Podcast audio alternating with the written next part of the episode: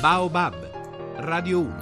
E allora torniamo ancora a parlare della questione Palest- ehm, Israele e Gaza, la questione vista con gli occhi degli Stati Uniti. Israele dice no all'ONU e gli Stati Uniti. Saluto Giovanna Botteri, la nostra corrispondente da New York. Benvenuta Giovanna.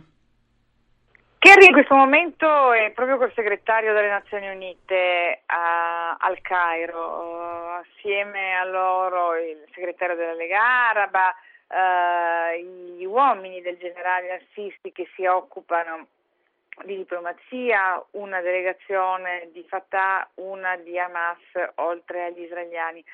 Eh, il problema qual è? Il problema per Netanyahu in questo momento è un problema di opinione pubblica. Ha lanciato il suo esercito in un'offensiva, un'offensiva che sta, che sta costando sangue ai suoi soldati perché il numero dei morti sta salendo, il pericolo per chi vive eh, in Galilea e nelle città colpite dai razzi sale. A questo punto dell'offensiva Netanyahu non può permettersi di fermarsi, deve concludere l'offensiva riportando a casa, oltre a un bilancio pesantissimo, ad un isolamento internazionale, deve portare un risultato, deve essere riuscito a neutralizzare le rampe di lancio dei razzi, altrimenti tutta la sua offensiva eh, verrebbe in qualche modo eh, inficiata dal, dal, da, dai risultati.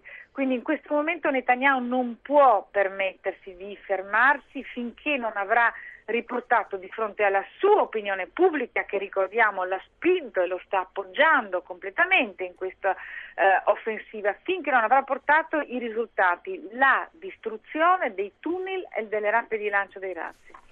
Allora, in tutto questo però stavamo dicendo, lo dicevi mm, Giovanna, mentre, mentre, la guerra continua e purtroppo l'abbiamo raccontata anche sul campo con nostri, eh, con le persone, amiche che noi abbiamo a, a Gaza e che abbiamo contattato e ci raccontano quanto è difficile vivere in questo momento su, con, sotto i, i colpi continui dei raid giorno e notte. Bene, la diplomazia, seppure con difficoltà e al lavoro, lo dicevamo, Torniamo e Kerry. Kerry ha deciso di prolungare la sua visita di un giorno e parla con Ban Ki-moon.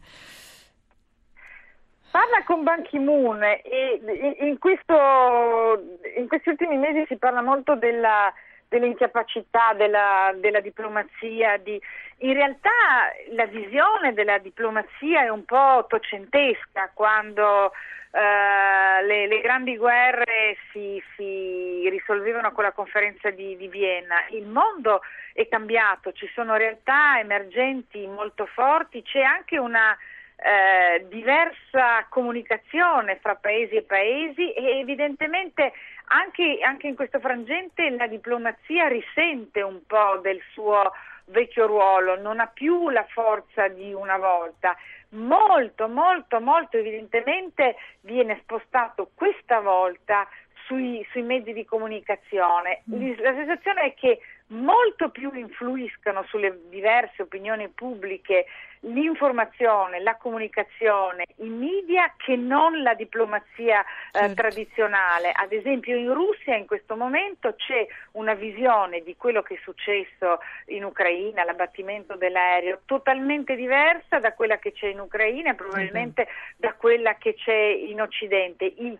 campo in cui ci si sta confrontando è molto diverso, ci sono i social media e forse la diplomazia ancora vecchie armi eh, da, da, da, usare, evidentemente ci sono altre cose. Pensiamo soltanto a Snowden che cosa potrebbe raccontare eh, certo. se, se, se, mai avesse in mano di queste ultime due crisi. Allora, intanto però naturalmente la paura è tanta, le precauzioni a questo punto sono d'obbligo, evidentemente anche dopo quanto è accaduto in Ucraina, nella parte eh, est del paese eh, controllata dai ribelli filorussi e allora Delta Airlines ha deciso di cancellare tutti tutti i voli per Israele. Lo ha deciso ora, tanto che un, un Delta Boeing 747 che arrivava da New York e doveva arrivare a Tel Aviv non arriverà perché è stata deviata la sua rotta eh, proprio mentre era in volo sul Mediterraneo verso Parigi eh, e quindi la situazione evidentemente è piuttosto incandescente.